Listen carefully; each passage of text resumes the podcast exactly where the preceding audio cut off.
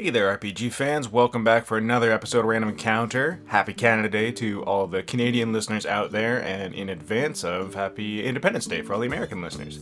Also, happy birthday to my daughter, Gwen, because that's her birthday as well, on Independence Day. Convenient. Easy to remember. So, anyhow, this uh, is a mercifully brief, uh, you thought I was going to say episode. Not on Random Encounter, but this is going to be a mercifully brief uh, little opening, because really, we've been so focused on all the E3 coverage, there hasn't been a lot of time for a lot of reviews and everything to get up. So, do check out our ongoing, updated daily E3 2019 coverage to check out all the previews and stuff that we've gotten our hands on in the RPG world.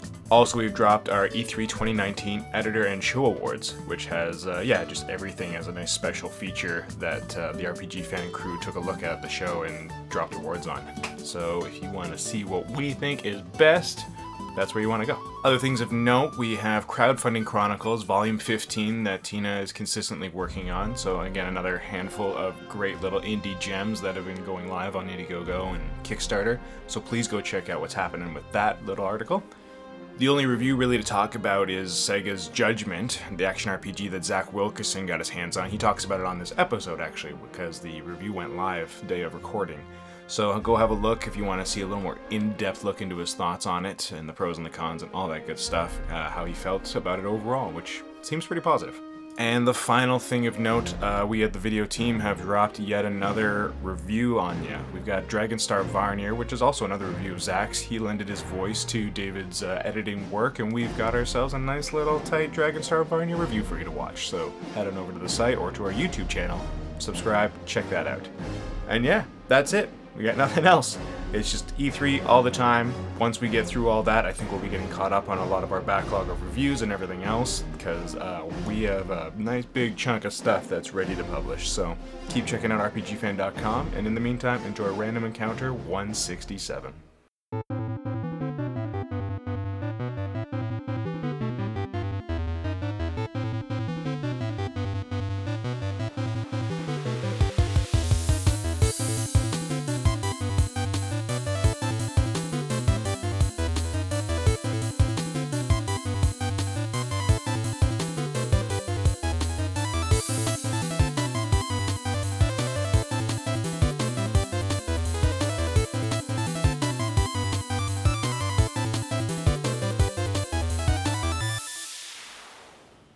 Hello, everybody out there. My name's Greg Delmage. Welcome to another episode of Random Encounter. You can find me at Greg Delmage on Twitter, and I'm on the Discord as G Delmage. So, you know, any combination of G's and Delmage, you'll find me somewhere on the interwebs. Uh, today I'm joined by three lovely fellows. I've got, first of all, Peter Triesenberg, longtime friend of the show. Hi, everybody. Peter Triesenberg. You can find me at I Have Fury on Twitter. So much fury! All of the fury. and we have Nathan Lee, another returning guest. Hello, everyone. Nathan, you sound like a vampire. You. Nathan Lee has come to suck your games. I don't know. Um, Oh, that went. That almost went places. sure did. I was like, don't sully this, don't sully this, don't sully this.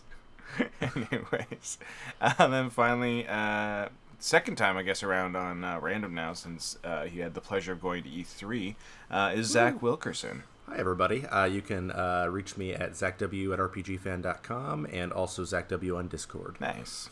This is my first time with Zach since I was not at E3, so uh, welcome to the show with me, Zach. Thanks for coming on. Well, thank you. And thank you both, Nathan and Peter. Let's uh, let's talk about some games. Has everyone been doing good? Everyone's gotten through the, the E3 craziness and the hype of all the good things. Yes. Yeah, I think I survived. Yeah, we made it. news, new, the news side of things was pretty packed this year. I was gonna say, yeah, you've had a lot of uh, updates and previews and things to drop, and I'm sure you're all scrambling for that. Yeah. And they're still coming out. It's like someone help me with this appalling amount of Square Enix news, please. Yeah. Oh, but I loved it this year. Well, especially for us being RPG coverage, and that's basically everything they dropped on us was RPGs when the Square conference happened. So yeah, you had your work cut out for you. That's not uh, not crazy at all. it was a very heavy year, but we pulled through, Mm-hmm. um, and there's a lot, lot to look forward to. Yeah, Right. exactly. Uh, I, I mean, enough of it was probably talked about for some people on the E3 podcast. But uh, at least for myself, yeah, I really was loving like every tidbit that was dropped from Nintendo to Square Enix, and there's even a few things in the Microsoft conference I can't um, Yeah. bring back. But I was just like, oh, this looks really promising, and like if this was the first year when the Xbox One had come out, I may have actually strongly considered grabbing one because there was enough on it that it was dragging my attention in. But yeah, at this point, I'm committed to my Switch and my PS4, and that's good enough for me. But Fair enough. I did, yeah, as everyone loved that Keanu Reeves reveal and uh, his involvement because he's just so delightful and charming. We were literally just preparing for a John Wick marathon when that happened, and I like audibly squealed. so it was a moment. Yeah. You weren't the only one, don't worry. I think that was a lot of people. Yeah. Yeah, exactly. I don't know. I was hoping for all kinds of different surprises. I didn't get my Pikmin, and there was not much. Uh, there wasn't really anything given for Metroid, of course, because they probably have a lot more to do on it, and that's fine. I respect that because They were hiring somebody for it like right after the show. Oh, nice. I think. Well, Yeah. Nintendo's definitely taking a good, strong stance on being good to its workers, and it's dumb that like their stocks plummeted because of that. But Right. Yeah. they'll hopefully turn around. Capitalism gonna be. Yeah, capitalism going to try and make money. Uh, for myself, yeah, Final Fantasy VII was definitely a big highlight. Trials of Mana being released was awesome. Yes. Out of left field, the for me was the Dark Crystal game. When they announced that, I I was mean, like, that came right out of nowhere. That was like right the second game they showed off. yeah, I- Yeah, everyone. Yeah, every, everyone who didn't know about the Netflix series was really confused. Well, at first I thought they were just teasing that Netflix was coming to Switch finally. Yeah, that was my first thought too. Same here. And then they're like, nope, here's a strategy tactical RPG, possibly. Like, right now it's just labeled as a tactical game, but it likely will be an RPG, I'm guessing, but we'll see if it falls in our coverage. Either way, it looks really pretty and it's really neat, and I'm like, I'm down. So that was a fun little out of nowhere discovery uh, that I'm glad was dropped on us. Um, any surprises for you other gents who weren't able to make it to E E3? Uh, I was uh, not a, a lot of surprises. I mean, Trials of Mana dropping out of nowhere was pretty exciting. We're fin- finally got a finally getting Romancing Saga three. That's exciting. Like a game, I, I like in general games that we haven't like had a chance to play. Yeah.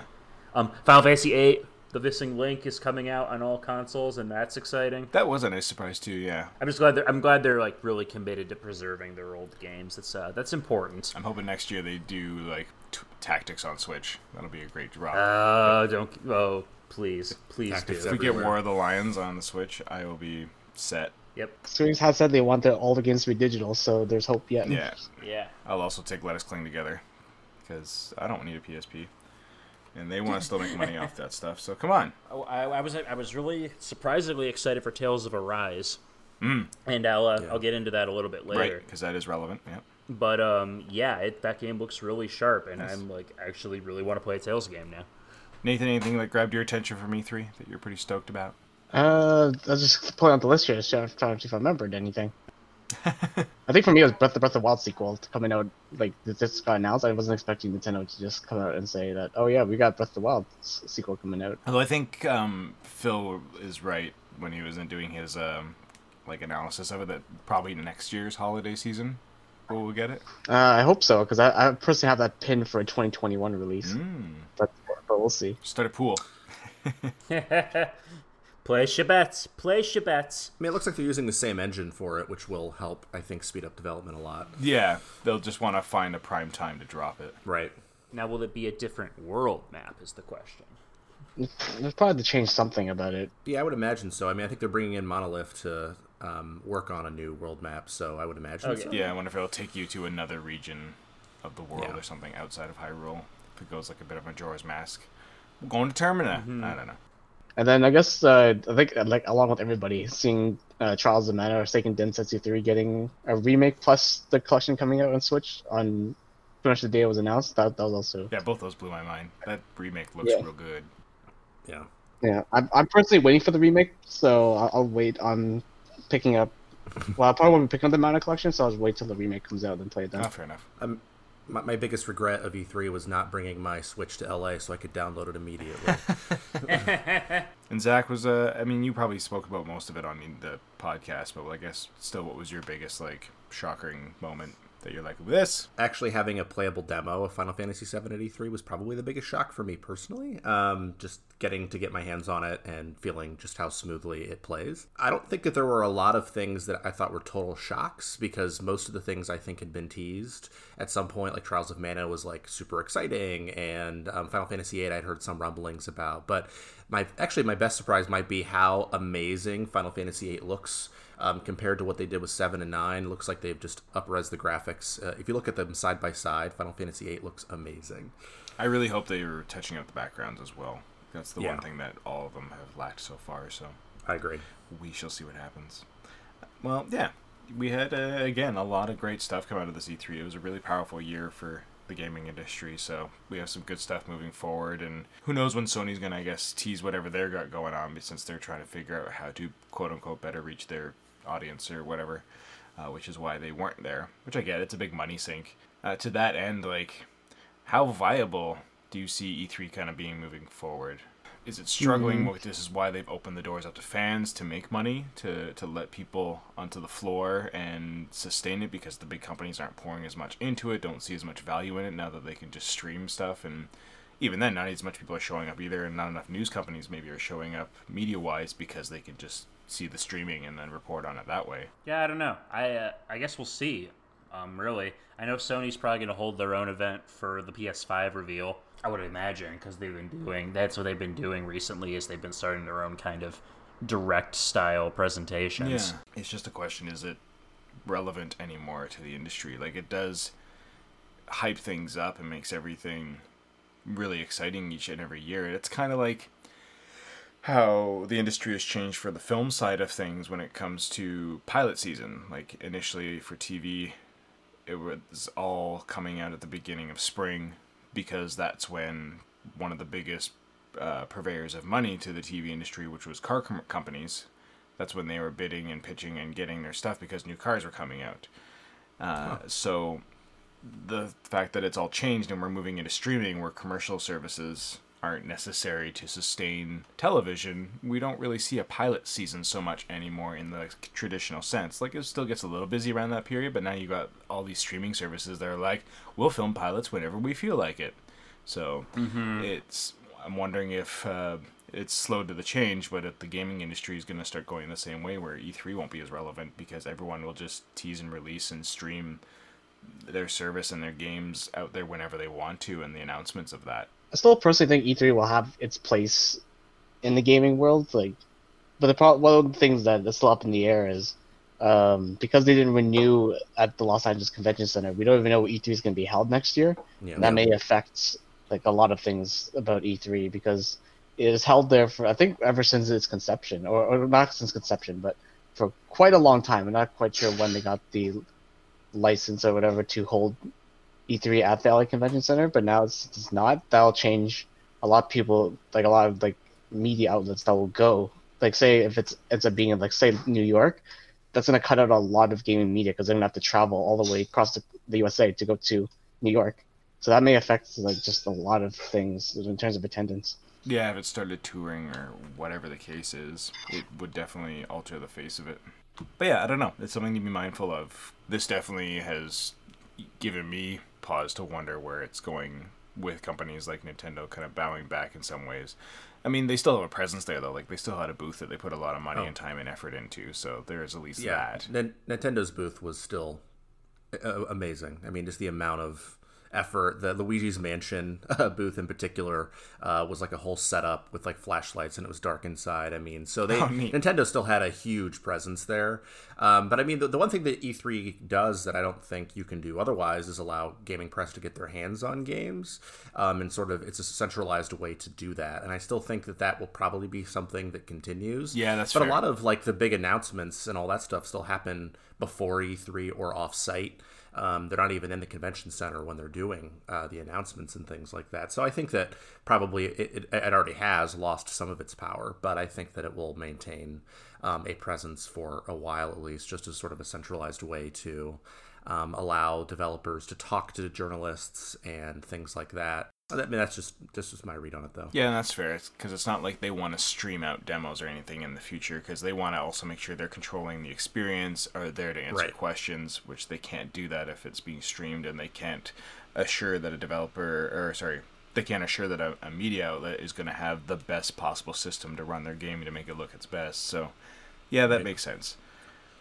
There will definitely be a platform for people to have to play games and try them out, whether it's behind closed doors or on the show floor. That's true. Yeah. Valid point. Thank you. Well, moving on from E3 and all the excitement and hype of that, uh, a lot of games were played. Uh, a last podcast episode that I was on, 165, I had mentioned near the end.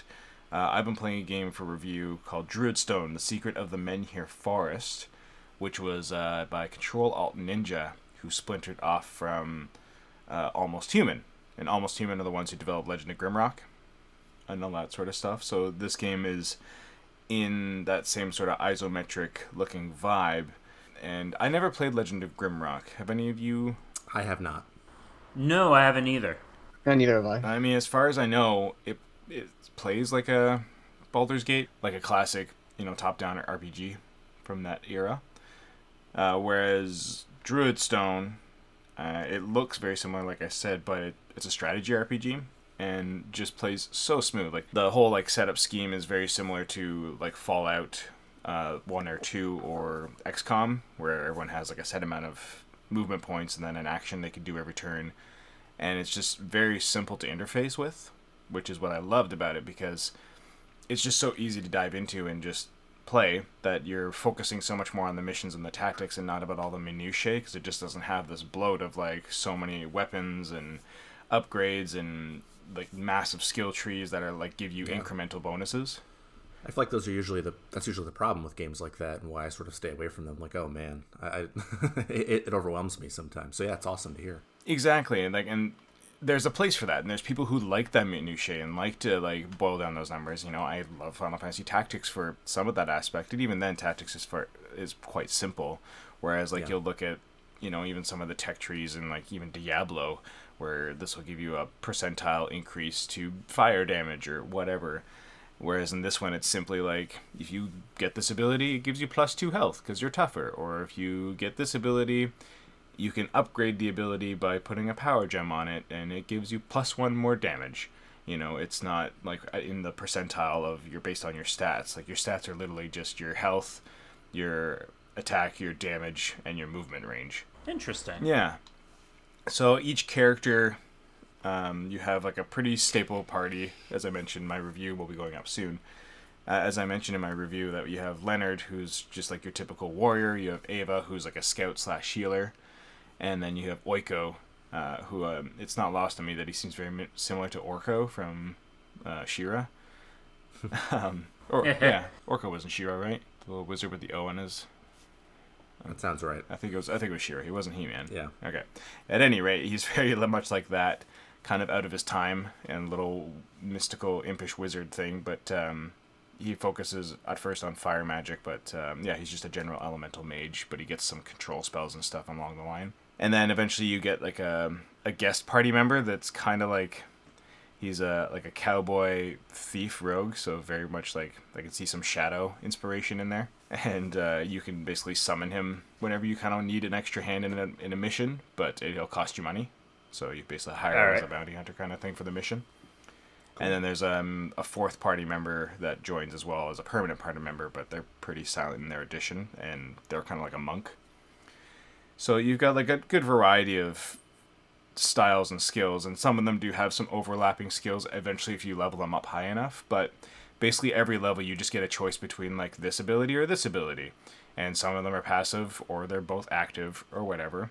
And you have 12 kind of slots that you can put them into, and they kind of almost seem like cards. So eventually, once you get to, I want to say it was like level 12 or 13, somewhere around there, I, had more skills than I had slots for. So that's when you're kind of getting into each mission and saying like, oh, what am I gonna need? Do I want my ice spell for this one, and I don't need fire because the enemies are immune to fire. So maybe I can drop that, you know, and bring in give them more health. Stuff like that lets you kind of weigh those options, and you just plug and play with what you have.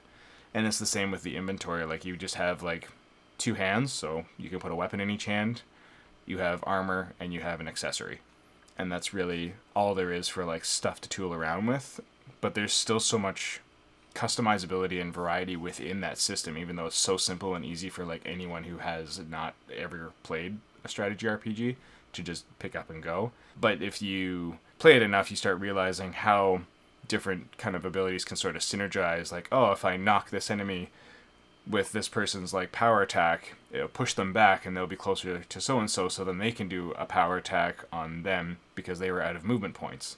So I can take advantage of, you know, how to manipulate them around the, the map. Or if I knock this person back, then they're in position that Oiko can cast a group spell and get that one more person with his group fire spell. So it's really cool and satisfying Cool. when you can manipulate the map and it actually works. Like it was nice seeing all these tactics come together. There's so many times where I was basically down to the wire and I was like, it's this turn or my entire party's dead.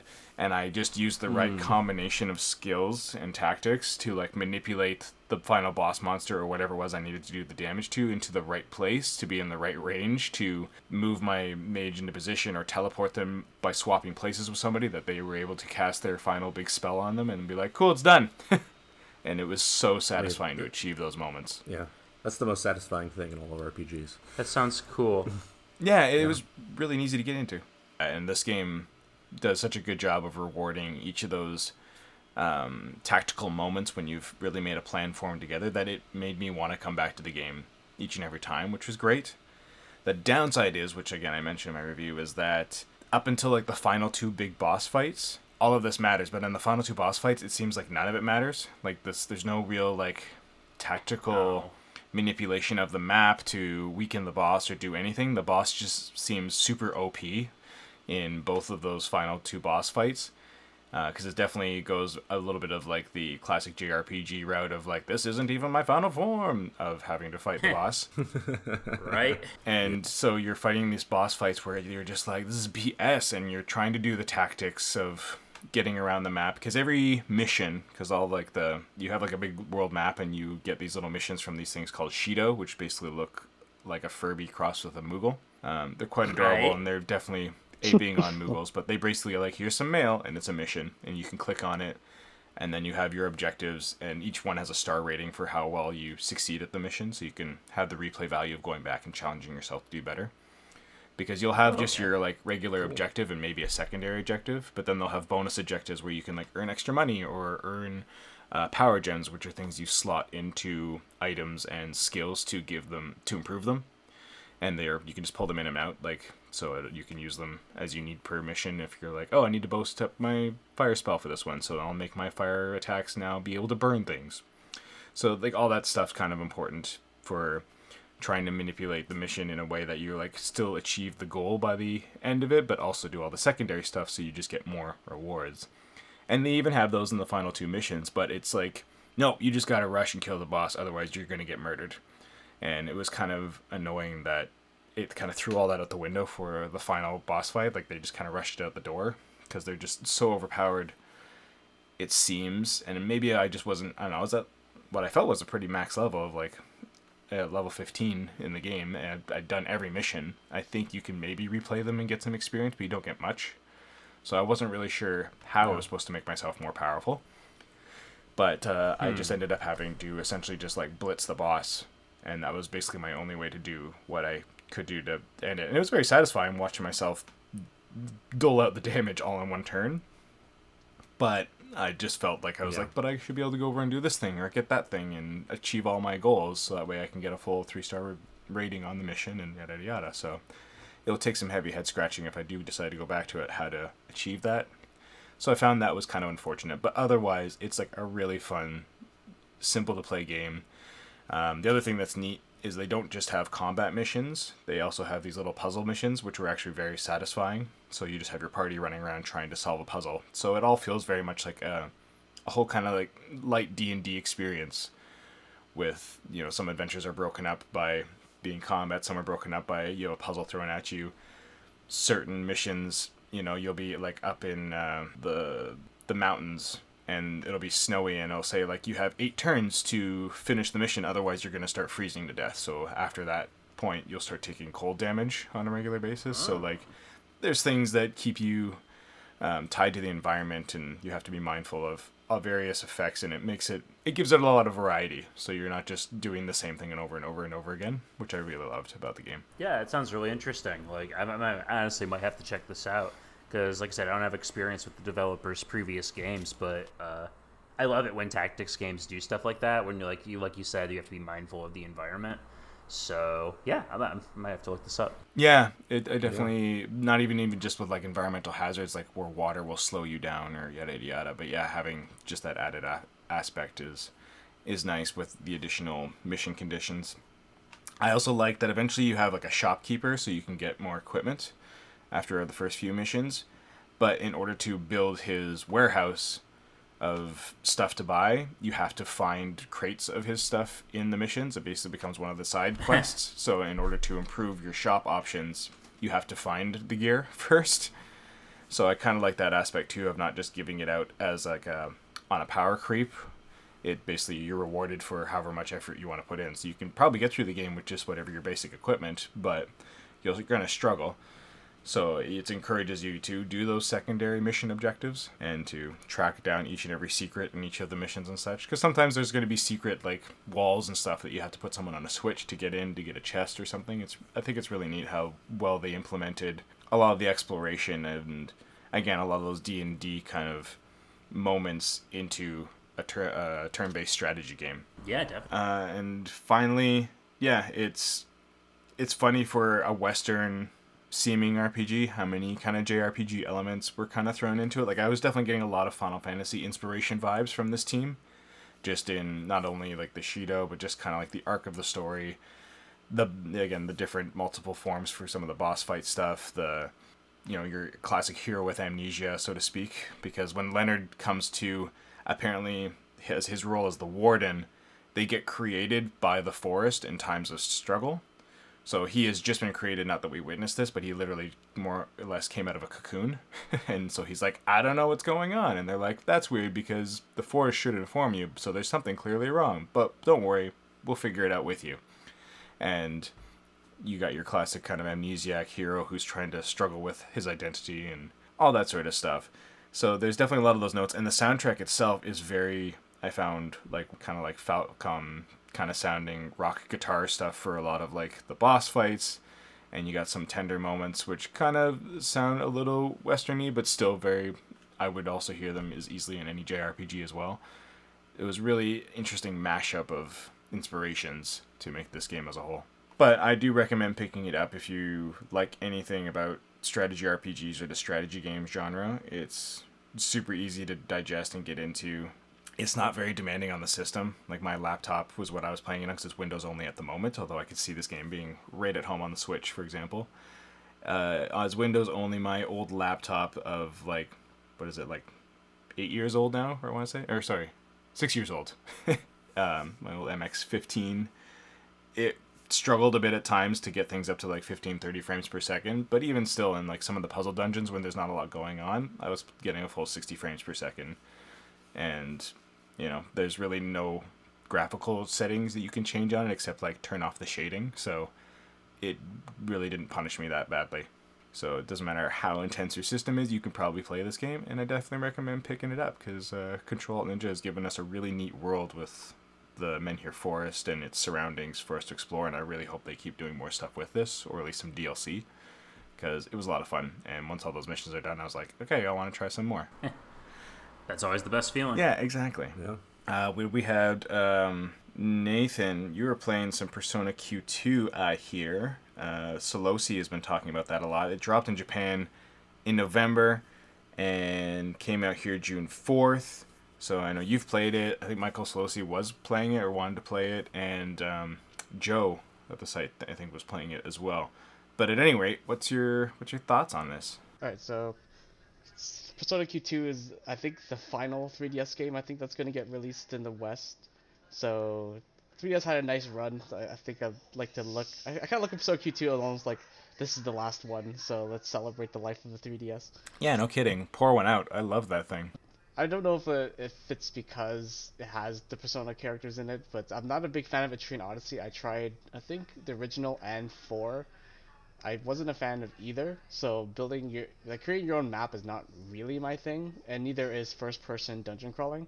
So how I end up like playing Persona Q2 this is a mystery to me. I must really like these characters too that much, but uh, I'm really enjoying it so far. Like it has the Persona like but like it's not really the same battle system. It's not like the same as the uh, like the what one more system. It's it's the um you, you still knock out enemies when when they're weak. So basically the same system of finding enemies' weaknesses and then exploiting weaknesses to get basically advantages in battle. But um, it has a new system where once you use the weakness, you don't get another turn. Instead, your next attack will be more powerful, unless your character gets hit, and then you you'll lose that that, that power. So it's it's kind of like now it's a new strategy of making sure your characters are, are don't take damage, like when you when you do a like attack that hits an enemy weakness. So I kind of like the like adjustments they made to the Persona battle system. Um, trying to think of story story impressions. Uh, first uh, story first uh, movie. I guess the game takes place in a movie theater, so every single level is a movie. So the first movie has you against uh, Kamoshida from Persona Five. Of course. Yeah. Yeah. Except now he's a superhero, apparently. so he goes from being, you know, the pervy gym teacher to now being a superhero, and uh, now he ha- in, in this movie he has the the populace under his kind kind of control. Basically, the people don't have minds to think of for themselves, so they kind of just follow Kamoshida and do whatever he says is right, which is a really like false sense of justice that, that he has. Um, I, I don't know like I haven't gone too far into the second part yet, so I'm not quite sure how like the overall story ends up ends up happening. So you, in the movie theater you encounter I think what's her name Nagi and Hikari, Hik- and Hikari, and th- Nagi is the creator of the theater, and then Hikari is a girl who just ended up in the theater. You guys are locked in because for some reason they, they have a whole bunch of locks on the theater door, so you can't leave. And the objective is to is obviously escape the theater by beating the levels or the movies with that have the keys that are dropped by the guy who runs the movies. What's his name again? Is it Doe? Doe, I think his name is. Like, the- like as in like you know like pudding dough, but they spell it with a D with a D, spell D O E. Oh, okay. But the but yeah, he's he he was the one who runs the movies, and he's the one who get, gets the keys, but only after you beat the movie. That's it's weird mystical. How, like, how did the movies come to life? No idea. Basically, the movie the movie that plays plays uh, the same scene over and over again until the characters go into the movie and then play it out themselves, and the movie plot changes. So it's it's, it's kind of interesting that way. Um, I mean, uh, it's not like there's willing suspension of disbelief for Persona for you know True. all their powers and everything, but it's just if it's just weird. Like, oh, I guess we got to go into the movies. No, nothing's telling us to, but I guess it's what we got to do, right? All right, let's go into the movies. it's good. The Is it kind of like a like a like an alternate dimension type thing? Like they because it has all three persona, uh, well, all three, uh, the three, four, and five casts, right? Yeah, but the, the game focuses mainly on the five cast. Makes Uh, sense. There's like I'm only like part way into the second movie, so I haven't encountered anybody else yet. But the only other character that has appeared so far is the Persona 3 female protagonist. She's the only other character from the other two series that has appeared so far. And you- Interesting. You have, okay. you have the entire Persona 5 cast already in. Like, well, I just got Haru and Makoto because at the beginning of the, this movie they get captured by Kamoshida. My guess is because they have nuclear inside and you can't have those those those uh, skills early on. That's probably what it is. But uh, Makes you know, that's one way to balance it out.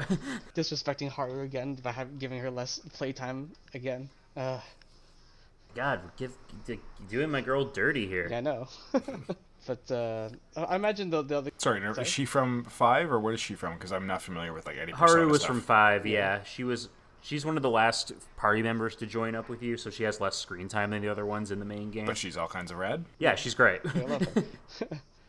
D- I think, uh, yeah, but, like I was hoping that they'd ha- have her in here more, but you know, she just captured the beginning. It's like, man, I want to play as Haru more. I'm really hoping Persona 5 Royal just gives us more time with Haru. It's just not probably not gonna happen, but I can dream. Yeah, if they're expanding on if they're expanding on the third act in Royal, then then, then maybe we'll get this get a little bit more of her. I would like that. Well, did they get any DLC for Persona Five? Not story DLC. Oh, weird. Yeah, like costumes and stuff Costumes like that. that but you, that's- you oh, get that's it. personas from previous games. Um, Yeah.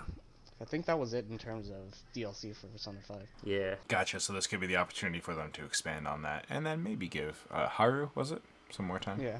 Yeah. Here's hoping. Oh, thing. Like, because she basically comes in, was it, like, two thirds of the way through the game, so which is super late Yeah. in, in Persona terms. Just how long is this game going to be? I mean, man. Yeah, I've Persona got- Five has already took me like ninety five hours. I think it's so long. Yeah, no. Yeah, I 5 wonder Cap it if- at 100. Another, well, actually, I think I'm capped out at like 100, 110. Yeah, If it's anything like Golden, they'll probably make make a few thing modifications to speed things up a bit.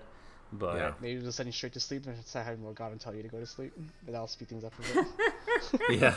going going back to going back to Persona Q2 though, in the original that you got to pick um, which cast you started out with, I think. Um, I, am guessing that's no longer the case here. it's not the case here. Persona Q, Q2 automatically starts you off with a Persona 5 cast. I was just curious. They're just trying to Yeah, keep that the, the, train fo- the rolling. focus is primarily on them. Like, like I said, the other the other cast, only one person from the other game has shown up at all. So, I, I'm pretty, Okay. unless they do like a whole like, oh, we captured the Phantom Thieves, and you have to play as the rest of them, as the like Persona 3 or Persona 4 cast. I I think the focus is going to be on Persona 5. It makes sense though. They're just trying to keep uh, pushing their latest horse, so to speak. So True. And and plus Persona Q was already focused on three and four, so I guess they decided, okay, since we're making a sequel, it should be focused on Persona Five.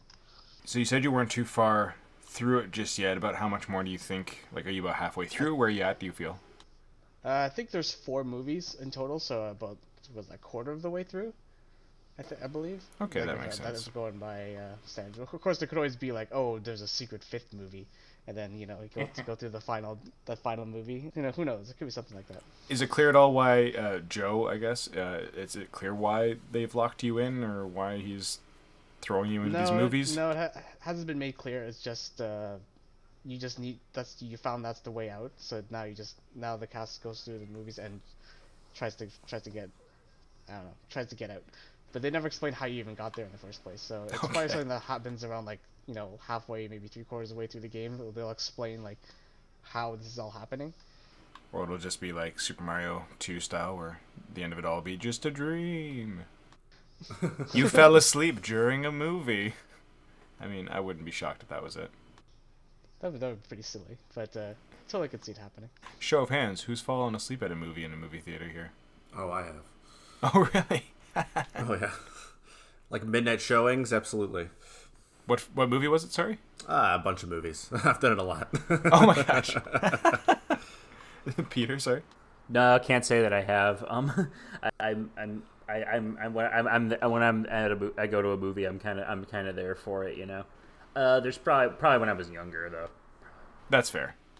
Yeah, as for me, I almost fell asleep during your name, but not because your name was boring, but it's because I had exam the morn that morning, and then I went to the movie straight after that. So I I only got maybe like four hours of sleep. So it wasn't because your name was boring. It was just because I was really tired.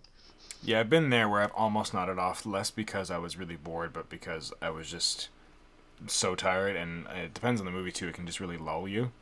I find I had that a lot with Yeah. theater. If I'm seeing live theater, it can knock me right out, and it's not because any Penny's performances are not engaging. Because often the theater I'm seeing is good stuff. I've chosen to go see it for a reason, but it's just such a calm, intimate, relaxed environment more often than not, depending on the nature of the play, of course. That I just find myself just start getting like lulled down while I listen to the melody of the voice and everything. There's no like backing track of music to like heighten you or anything, so it's so interesting. Um, and I often feel guilty, but I'm just like it's just I'm comfortable here, you know. But yeah, I haven't fallen asleep at a film in a theater. It's interesting. I don't know. Do, do you guys go? This is off topic, but do you guys go to movies in groups or have you gone by yourselves? Because I usually am with like a group of friends. So Usually with other at least one other person. I don't think I've ever seen a movie yet by myself. Yeah, same here. I usually go with usually it's with my family, but other than that, I've seen a couple movies with friends, but I've never gone to a movie alone. Actually, no, sorry, sorry, scratch that. I was alone during your name. Never mind. And it's the one you fell asleep. Maybe.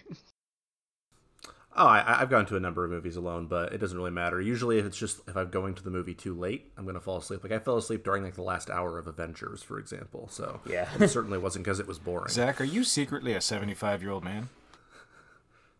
Not secretly. I just, The new oldest staff member at RPG Fan is Zach. He wins. Best uh, best movie screening I've gone to recently though was when uh, Darren Aronofsky's Mother came out, and it was just me and my bu- my two buddies in the theater, so we got to like play off each other the whole time because we weren't we weren't bothering anybody, so we could like talk and react in real time. Like, what the heck Just heckle it is happening? live. that's a good movie to do that too. Very much so. I think it helped me process it a little bit. yeah, I can see that.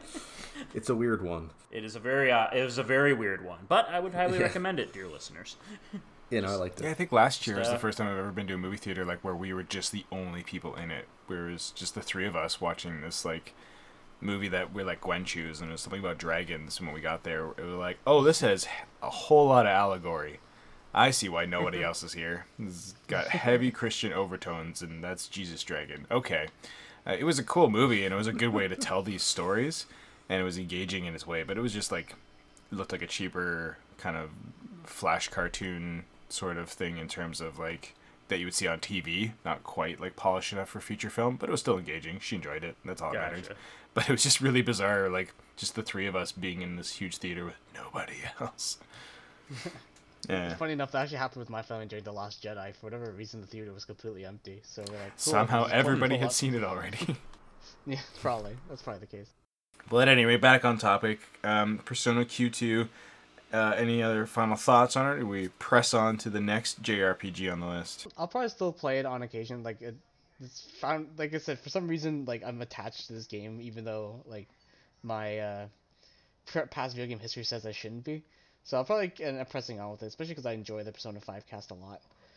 Um, there are so many th- other th- games to play though. My God, and I still like have to do my my you know, my own reviews too. So it's on the back burner for now, but I'll be I'll be back. And that's totally fair. Yeah, because the Persona 2, the Persona Q2 review that we did have was done by Joe. Hence why he was super stoked to be on here. So we'll probably get Joe on the episode soon enough, and he can get a lot more into it. But he gave it a pretty great score, so he's enjoying it. And if his review is any indication, yeah, once you finally get through it, Nathan, I'm sure you'll find a lot to love about it. Yeah, I'm already liking it a lot, which is, uh, like I said, quite a bit to say for a genre I don't usually like. I know, the cute little chibi change up on the figures is really adorable. Yeah, I like it. But uh, other JRPGs that I had uh, hinted at was an oldie but a goodie. Back in January of 2017, Tales of Berseria came out, and Peter, you is this? Have you been playing it since, or did you just dive into it recently? Uh, just diving into it recently. Um, I uh, I I haven't really played any of the Tales games all that much before now. Um, I for something about them kind of didn't appeal to me at least at first blush, and um, my limited experience with playing um, Xillia did not end positively. Um, I was just like, yeah, this is bad. Next, Tales of Arise was announced at this year's E3, and it looks so freaking good. Like that, I was like, yeah, like it just looks super hype, and it was like such an evolution for this series. That, that, like, okay, this looks like something I want to play. I should probably get caught up on this series. So I was looking up, like, okay, which recent Tales games are the good ones, and the two that keep coming up are Vesperia Definitive Edition, which I will get to at some point, and uh, Berseria.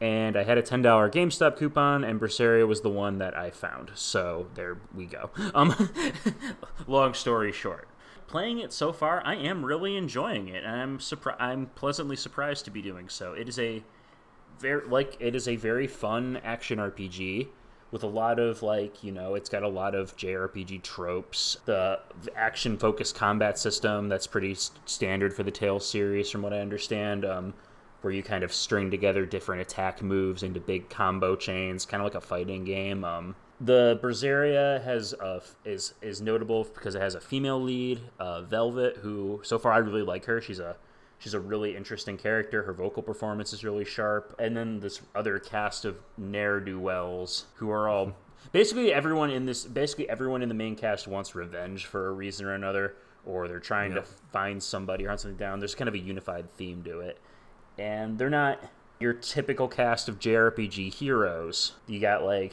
kind of a ditzy witch girl who's hilarious, Magilou. She's the best. Magilou's the best. She's yeah. so funny.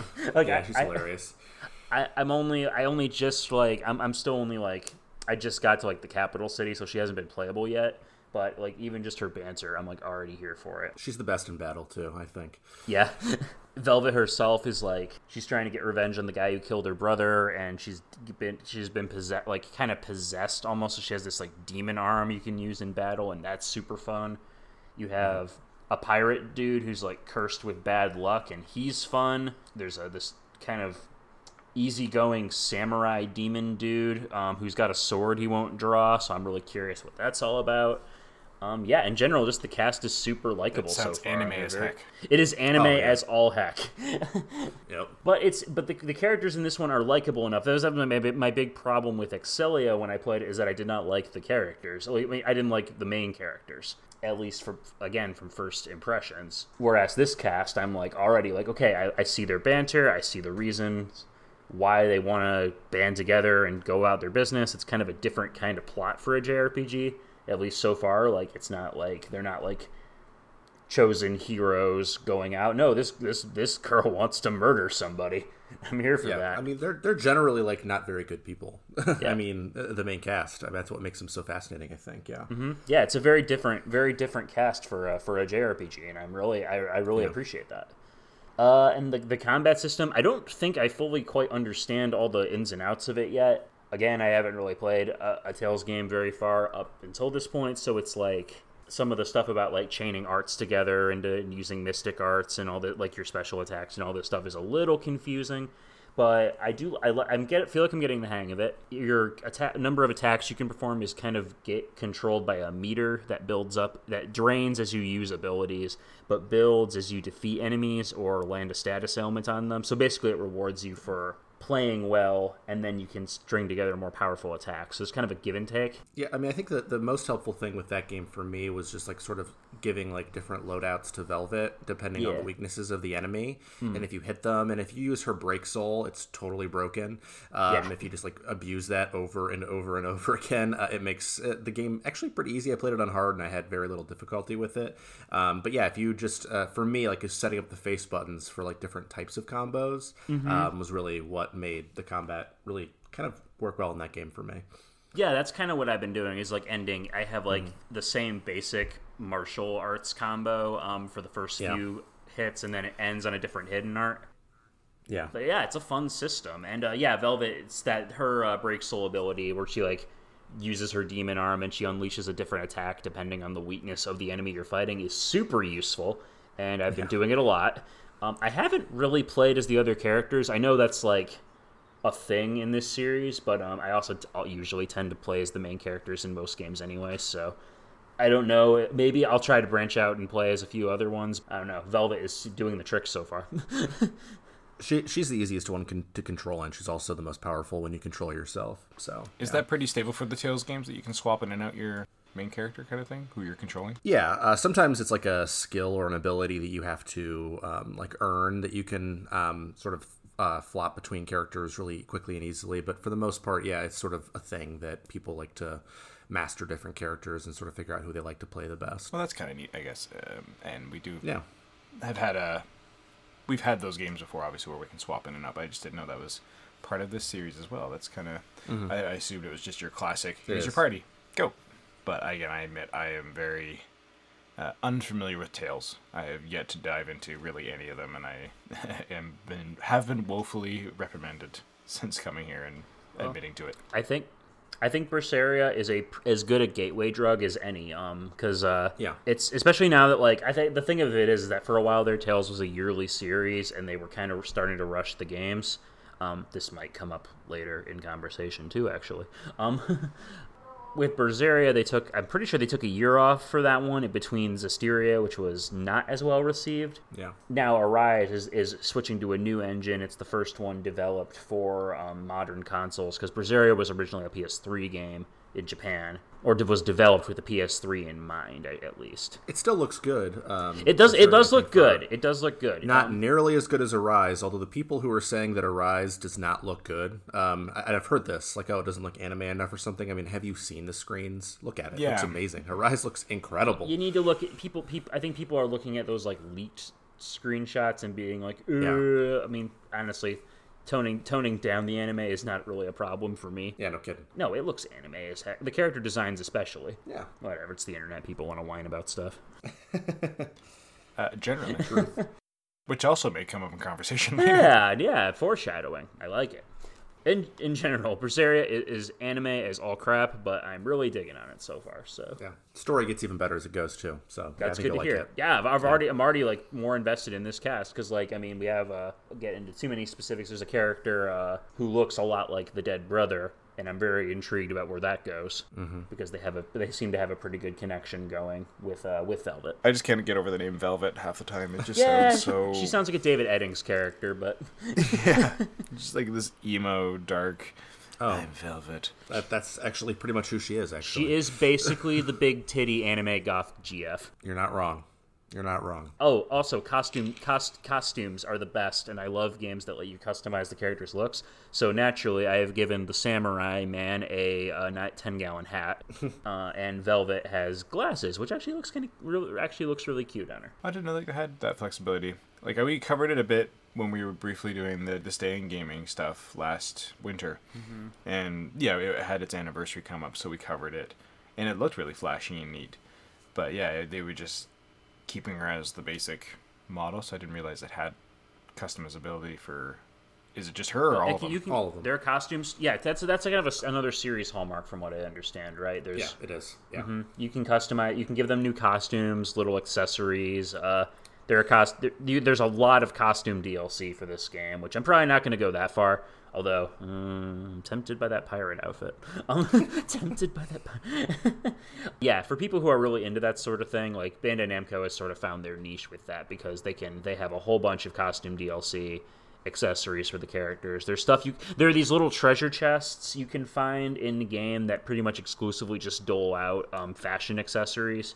Um, you have to collect items in the environment and then pay a certain amount to open these chests. But those those items are plentiful and they respawn, so it's not like you're ever. I feel so far. I feel like I am in no danger of running out. Like the price to open one of these boxes is uh like thirty of these little doohickeys, and I have like two hundred. So Eventually, you start running low, but yes. Eventually? on, Okay. Everywhere. Yeah. Yeah, early on it's like okay, well this is uh, this is overkill almost. But Yeah. oh, you can upgrade your uh, equipment, which is also fun. That's another system Mm-hmm. that I I, I find enjoyable in games too, because I'm the kind of like I'm very like oh that's the word. I kind of I don't want to kind of anal retentive about my equipment loadouts in games. I liked I really like to tinker with equipment setups and uh and upgrade materials and all that stuff. So Mm-hmm. it's a pretty basic system in Berseria. You know, you spend resources to make your weapons stronger, but I like having a bunch of plus one, plus two, plus three gear equipped. So And one of the other cool things is that you can um, you get like stat upgrades for having um, equipment on for so long or using it so many times, sort of like Final Yeah. Fantasy Nine. yeah, it's got the yeah Um, Final Fantasy Nine. It's got the same ability system. yeah. So the longer you have something equipped, um, eventually you'll master a skill attached to it, and you just get to keep that skill. Yep. I really dig that system. It was really neat to uh, revisit when I was doing my review of Final Fantasy IX. And I forgot how much I enjoyed that, and they kind of had that in uh, Tactics Advance too, didn't they? Yeah, Tactics If I recall. and uh, Tactics Advance, and I think Lost Odyssey had it too with the rings. I never played Lost Odyssey, but I didn't realize it. That's cool. Oh yeah, Lost Odyssey's dope. That was PSP or was it Uh, 360. No, Lost Odyssey was on It's X, the 360, 360. Yeah, yeah, yeah. That was one of the only ones there. 360 exclusive. I'm I'm okay. This is this is another off-topic thing, but I got to make this tangent. Microsoft, hi. This is uh, me. You don't know me, but you're not doing anything with that license. Can you please like loosen your grip on it a bit? Like maybe let them port it to Switch, please. Well, yeah, we just got like the Last Remnant, which was also on Xbox, wasn't it? Yeah. Well, Square went through this big, big when the F- Xbox was like out. They went through this big phase of making games for them, and then Mistwalker had an exclusivity deal with Microsoft for a for a pair uh, a bunch of games that fell. But like I think the deal fell off after Lost Odyssey and Blue Dragon because they had a canceled project too. There's so much cross sort of like working together between Microsoft and Nintendo now. I think it's possible, but I also think it's probably pretty niche. Like I'm not sure, you know, if they're going to put the work in and effort into porting it, but I'd like them to because it's a good game. I would, I would I would love it with like the interest in in Japanese games. I, I would I would I would like and even if it is just something as simple as like Xbox Game Pass now on Nintendo Switch for some reason. Yeah, Weirder things have happened and it is backwards compatible on Xbox One. right. That's where I played it. Yep. The problem is that yeah okay well yeah the problem is that you have You, to have you have to own an. Xbox One. not many people do. Yes, I know. I did, I did, I did for a time, but then I was unemployed. And long story, long story. it's it's mostly a media streamer for me now. Yeah, maybe we'll go to PC then. Who knows? Maybe who knows? That actually seems very actually more probable. But anyway, that was a whole long tangent that amounts to basically JRPGs are fun, and Tales of Berseria is a fun JRPG, so y'all should play it. Indeed. And you're looking good too, Tales of Arise. and Tales Tales of Arise has got me all sorts of hyped. Now, didn't we talk about Berseria or Tales in general? How they all had ridiculous made-up combat system names or something? yeah. What was it in Berseria again? Uh, okay, so Tales of Berseria is known as the Liberation Linear Motion Battle System. Liberation Linear Motion Battle System. LLMBS. yep. Okay. And I guess just because the liberation mean like you can move freely around in combat and Yep, stuff. yep. Yep. It, it uh, which is not entirely new for uh for Tales, but uh, it's from but uh, you do have a bit more freedom of movement in this one from what it, from what it feels like, and it's also you can map things out to the different face buttons. I think that's the big change, right? It is. Yeah. They started in Zestiria as well, but yeah.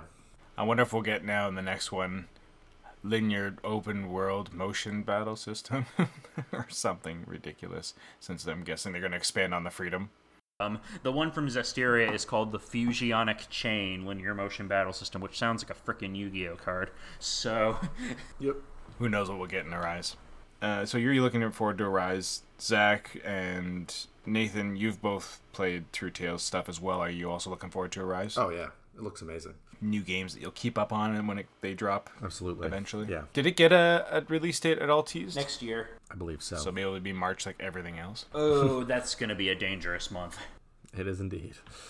I'm just wondering if it'll be like uh, like PS5 or whatever next X or Project Scarlett because uh, They've already said it's it's PS4, Xbox One, and PC. okay, the already said that okay. It, it just Yeah.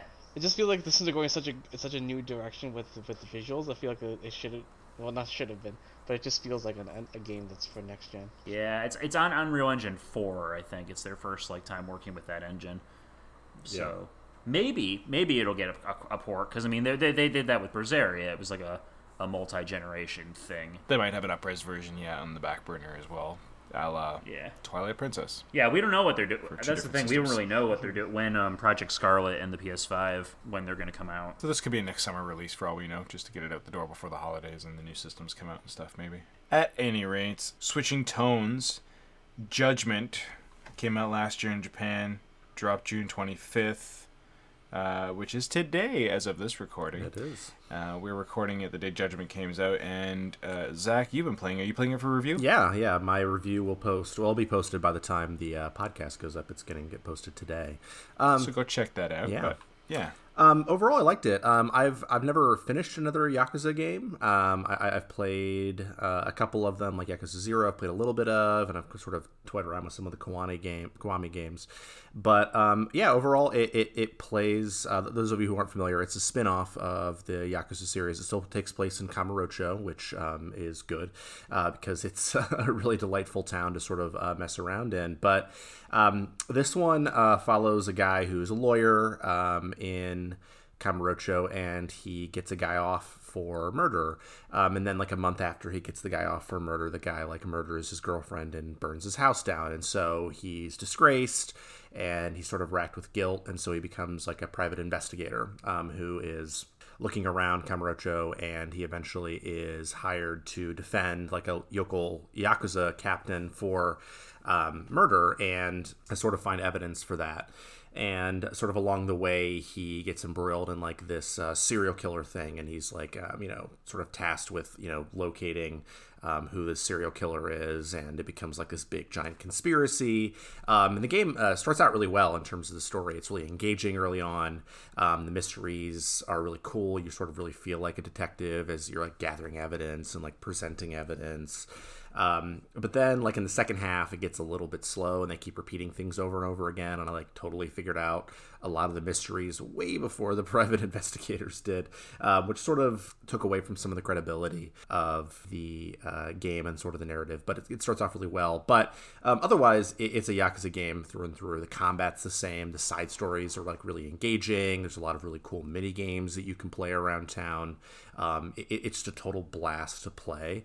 Um, and so overall, I thought it was a really uh, a really fun experience. Is this a good um, jumping in point if you Oh. haven't played any of the Yakuzas? Yeah, absolutely. I, I'm not sure if they have any references to previous Yakuza games because I haven't played enough of them to really know. But I, if there were, I didn't notice. Um, it, it totally stands on its own as a story. Okay, good. That's good to know because yeah, I've been Yeah. curious about this series. You know, people there are a lot of people I know who are really into them, but uh, it's Yeah. one of those things. I, I mean, the, the things that were best about this game are the things that come totally from Yakuza. Um, the things that weren't as effective are like um, you have like these tail missions where like you have to follow people around town. They're really boring after a while. Um, they're like these point and click almost adventure things where you have to like scan an area to try to find the evidence, and it's just really annoying because you just kind of have to wait until you hover over the right thing. Um, so I, I would probably recommend starting with like Yakuza Zero. Everyone always tells me that's a really good one to start with, but um, I know the combat is cleaner here. Um, so like I said, all the Yakuza stuff is really what works the best here, and I'm hoping that if they continue this series, they refine some of the um, detective elements to make them less boring. To be honest, I gotcha. Do you ever have to go to court? you do. Um, I, I, won't say too much about that because that's there's some spoilers involved there. But um, early on, you spend some time in court, and then later in the game, you spend time in court as well. Um, there's a little bit of Ace Attorney here as well, for sure. Um, they make some kind of subtle um, references to it. Um, so if you're into Ace Attorney, there, there's definitely a little bit of that too, with like the pointing and yelling objection. it's fun. Does the gameplay change in any way? Like, is it its own mini game in the law scenes? You- you're just presenting evidence um, when that happens. Like you'll just like select the right um, sort of like dialogue from the tree for like what proves the point you're trying to make. And again it, it, it it doesn't ever require you to put the pieces together yourself. It just does it ad nauseum by sort of like shouting it at you over and over again in the game. And you just have to remember um, what the right thing was. It really doesn't require much thought which again was sort of one of my criticisms of the game which you can read my review That's totally fair. yeah How is the Pierre Taki stand-in? it's funny because I, I didn't notice. I, I think they actually didn't use a stand-in. They just actually like created like original uh, model for that character. Um, Okay. it's a pretty pretty major character. Um, it's like actually the yakuza captain who was accused of murder at the very beginning, who you have to find evidence for just to defend. But I it looks pretty similar to the Taki model or the Taki character model.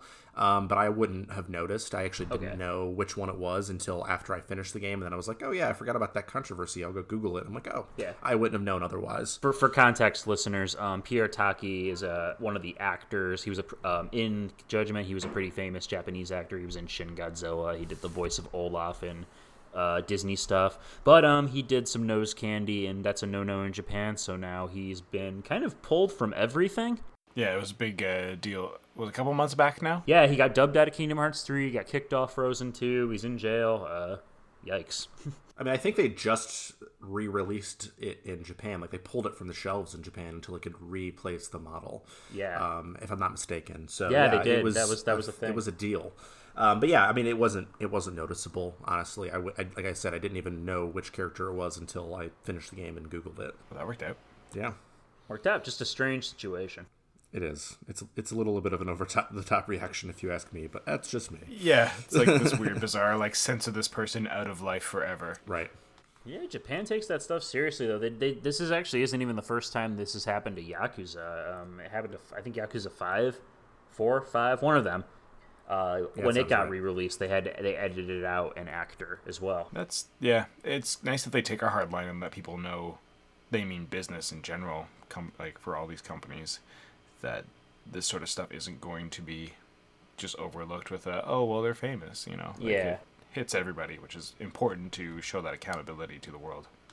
Uh, well, are you always going to keep going with the Yakuza series yourself, Zach? Or Uh, yeah, are you going to go back now that you've gotten through this one? Yeah, I mean, like I said, I I have Yakuza Zero sort of sitting on my shelf. I've put maybe five or seven hours into it, and I liked it. But um, as Nathan pointed out earlier. So many games, so little time, have things to review, et cetera, et cetera. But um, yeah, I mean, uh, Jonathan um, has been reviewing them, and I've been sort of like looking through those, and um, it's been hyping me up for trying to give trying to give it a shot. And again, I, I, actually think the things that were best about Judgment were the things that were the most Yakuza, so that makes me more hyped to play a Yakuza game all the way through. Well, uh, in a complete shift of things, uh, going from judgment and law, uh, we go to uh, ambassadorial proceedings and Citizens of Space, which I've been playing for review as well.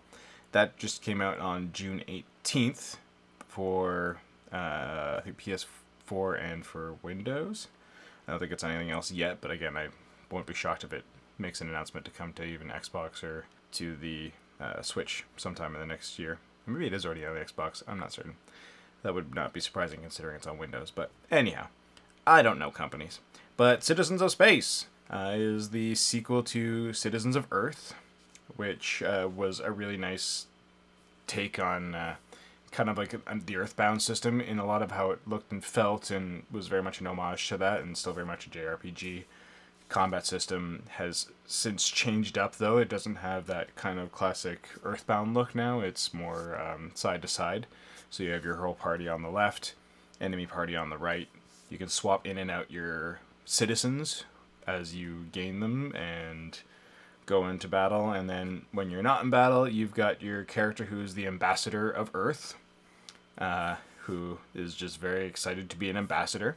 And when you arrive on the uh, the Galactic Federation, kind of not necessarily a home planet, but like a space station, which is uh, in this case not founded by Earth. Like this is one of the first, uh, I guess, sci-fi bits I've seen in a long time where Earth isn't quote unquote the center of the universe.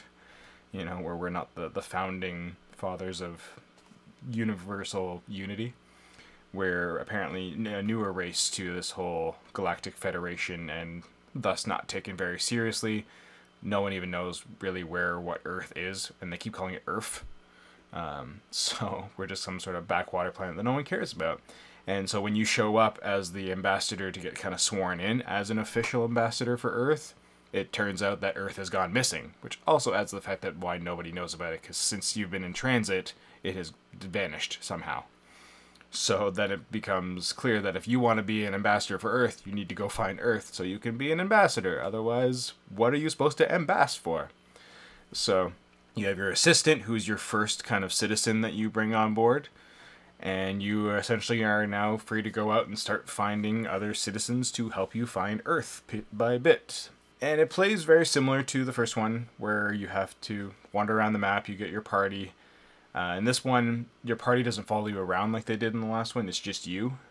And everything is managed through the menus, which are all pretty streamlined. Like, each has subsections, which can get a little clunky. I always find that hard with menu systems, where it's like, L2, L3 swaps between them, and then there's like sub menus with L1 and L2 Yeah. and stuff. Or um, yeah, you get R1, L1, R2, L, uh, L2. Sorry, is what I was meant to see. And you're just like, uh, which one am I? Uh, I went to the wrong menu, and I got to go back and uh, I don't know what. I'm an old gamer or something. Too many buttons, but it definitely psychs me out sometimes, and I get lost what I'm doing. And then especially when you're doing citizen management, because then once you go to the citizen management page and you get more of those, to open up their they each have their own individual pages. So like you have like your roster of them, and then you highlight one, and then you can check out what their talent is by pressing one button. You can open up for your battle citizens, who are the ones you use in combat. You can open up their stats, which is where you can do all the inventory stuff, and then you can pair them up with a partner citizen, and so it gets to be you kind of go down this rabbit hole of a bunch of little intricate button presses to get into all the different submenus and it can be a lot once you start getting more. So at face value it seemed pretty simple but now that i've got more uh, citizens to manage i've been like what the, the? it's easy to get lost and forget who does what and yada yada yada. Because you have now three different types of syst- uh, citizens because i think in the last one they were all combat. I didn't play it and i can't remember. It's been a while since i've read Neal Chandran's review of it but uh, in this one now you have like a set number of battle citizens. I think there's nine of them. No 12 i think. And then you get summon citizens which your ambassador who's never in battle he just sits back and basically tells everybody what to do. But he gets his uh, he's got his charisma. Exactly. But he has his charisma rating, his like leadership kind of thing, the, from zero to 100. And with that, you can at any point hit L1 and toggle him out so he can use items to heal people, and he can summon citizens, and he can also enact policies. And policies are fun because they're they affect everybody in the battle, so it can be like a policy where everybody does less damage, or a policy where everybody gets this or that. The only one I've got right now is where I can make it so everyone does less damage and has less chances for critical hits, so it's just like a rebalancing for some weird reason. And I have one where he, he can just enact that party member switch. So that's all I've got at the moment, but I think I'll get more as I go on through the story. But uh, the other one is, yeah, he can summon various citizens that you've discovered. So like your spaceship can like shoot them. Your you can get this mole guy who throws rocks at people, or you can get someone that will come and just like heal the whole party. But it'll cost you like your entire bar. So they're very powerful. But over time, as you go back into fights and do actions and stuff, it builds up sort of like a like a limit break bar, except that you can spend it however much you wish at a time. So I thought that was kind of neat to make him feel involved, and also they definitely don't hesitate to play up the fact that he's just an ambassador who doesn't like to get his hands dirty. And anytime he does say like, oh, "I'll help you do this thing by telling you what to do," and you know, stuff like that, it's very cheeky in that regard. And then the other citizens you get are the partner ones, who you can essentially tack onto one of your battle citizens, so it will boost their stats and then give you an additional set of skills that you can call upon if you have that specific one um, tied to whomever. So you end up having a lot of options in combat. And at first, when I had my core party of like three people that I found and I was starting to get to know them, that was all right. But now that I've started to get more and more and more, it's getting a little complicated more than it probably should be for this game because each different person has a complete different mechanic basically for how their battle stuff works. So, like, you've got your classic guide, the first person you get at the gate is just the captain, who's the captain of the ship. He's your old pirate yo ho ho guy. He's got a clamp for an arm and a peg leg and a parrot on his shoulder. He's pretty typical piratey kind of captain guy, except in space.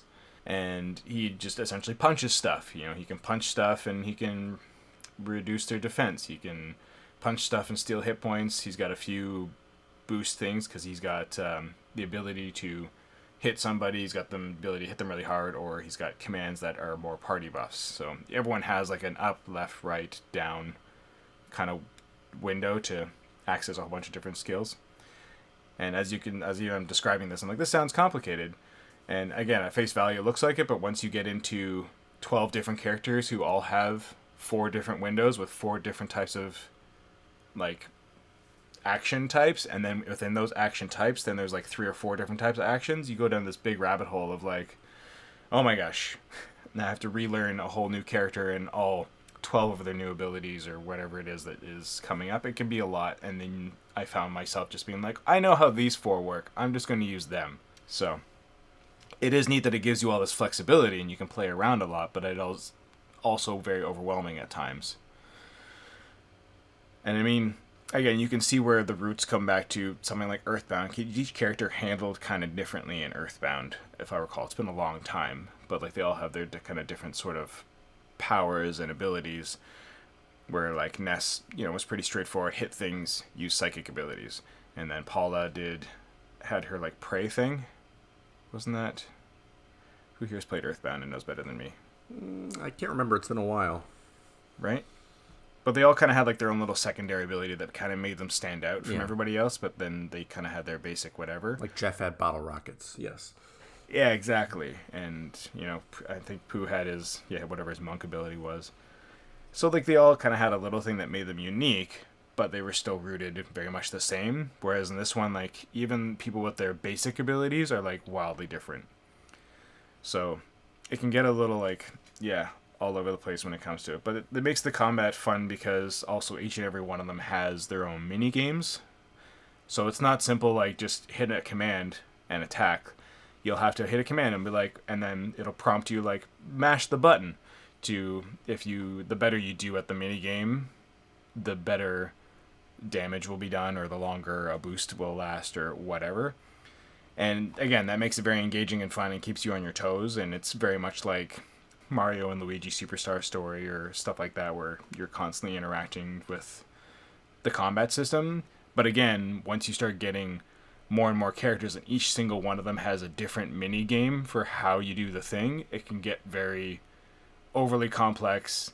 Trying to remember how to each game masters, keeping track of it all, and learning the new mini games. And plus, again, they just kind of slow down the whole system when you have to mini game every single fight. Thankfully, fights don't have to be all that frequent when your citizens has the power to alter encounter rates, so you can slow it down. And I find the level of enemies is kind of a bit all over the place, but because you can go wherever you want almost out of the gate within reason, so sometimes you might run into tougher stuff. But generally, if you're playing the game in line with the story, I find it so far pretty easy. So you won't find it too much of a struggle and you won't feel the need to grind for very much. You can definitely tone it down pretty easy, but even then, when you're in heavy combat stuff, it can really drag it out when you're just doing like, all right, I gotta do like six different mini games in order to finish this fight, and get a little old fast.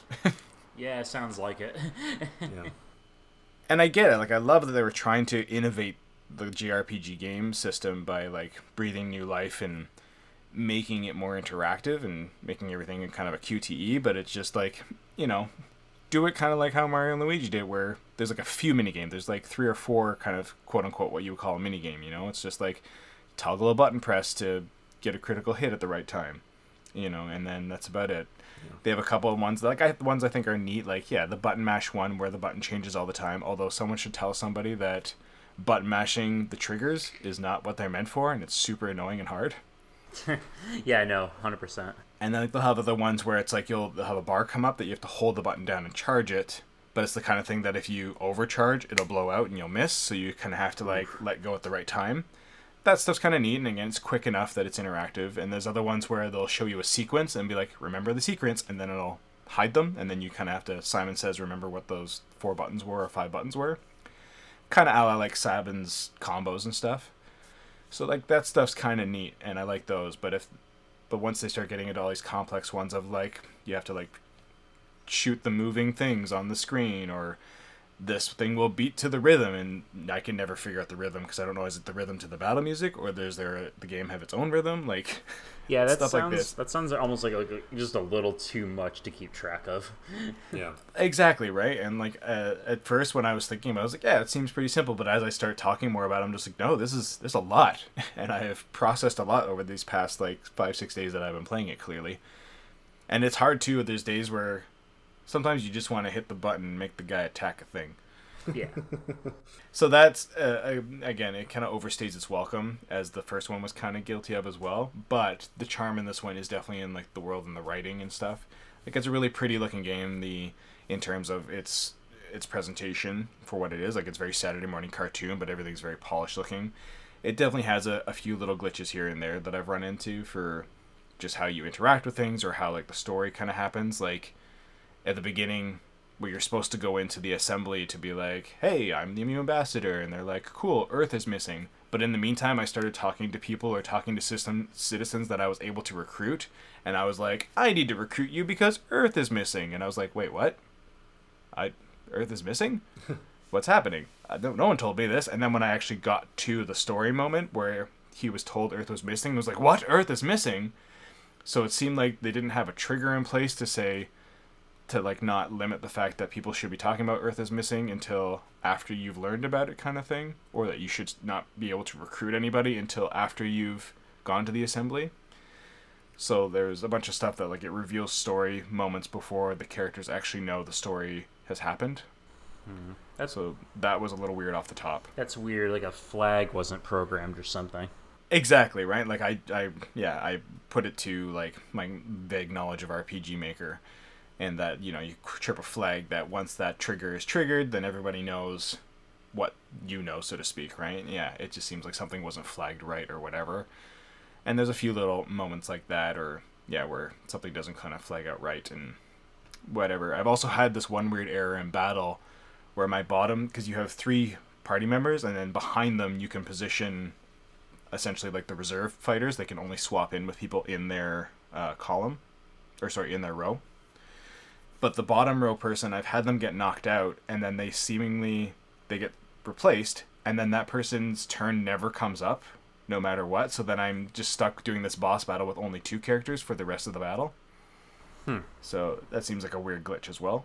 Even though the person's very much alive, then I will go and like maybe use a reviving thing to bring the other person back, hoping maybe that'll trigger it, or I'll swap them out. Doesn't do it. They just they stay as if they don't exist. Like they're they exist in like you can see the initiative bar up, so you can kind of plan out your turns, a la like Final Fantasy X and stuff like that.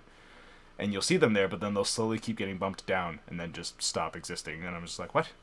I don't understand. So there's it definitely has its glitchiness, which again the first one was uh, had a lot of problems with as well. So it's something Eden needs to kind of keep working at the old drawing board. But if they keep writing games this tight, like it's full of great puns, the voice acting's stellar, the characters are all very charming and endearing, and it's a lot of fun to. Most of the stuff I've been grabbing screenshots from and remembering and enjoying is just the interactions between the characters and the development of the story and how uh, hapless and arrogant and out of it this silly ambassador is, and everyone else is basically trying to keep him on the straight and narrow of focusing on the task at hand instead of his own ego and stuff. It's all very funny and definitely doesn't hesitate to poke fun at RPG tropes and just the world in general and science fiction and stuff. So it knows what it is. It's having fun. It just has a lot of um, cracks in the seams on the outside, unfortunately, that stops it from being the most fun game to play as well as the most fun to read and listen to, so to speak. Yeah. So I don't know what if they plan on patching it or what, and if they do patch up some of these issues, I think it, it will be a really strong game, and you know I do recommend it if only if you like you know silly goofy comedy of what it is. It's very cleverly written, kind of Saturday morning cartoon stuff. It's always nice when you walk into what was the one oh yeah one of the first places you get to where there's a like a switch puzzle to like go over to this like ah this looks like one of those classic RPG puzzles. You know so they, they know what they're they're doing. But otherwise we'll see how it gets to the end. I have a bit more of Earth to find and a lot more story to go through so I'm nowhere near the end of it. I've want I feel like I'm maybe halfway through. I may have only found 25% of the Earth but I don't know how much of that has a bearing on the actual like progress through the game so we shall see. And I've got lots of citizens to find still yet and uh, yeah more worlds to discover so it's pretty neat flying around space. But do you only have 24 hours to save the Earth? No, thankfully, I have as much time as I dang well please. Good, good. Because, like I said, you can go wherever you want. So even if it says you need to go here for like the main story purposes, you could go off to another planet if you wanted to.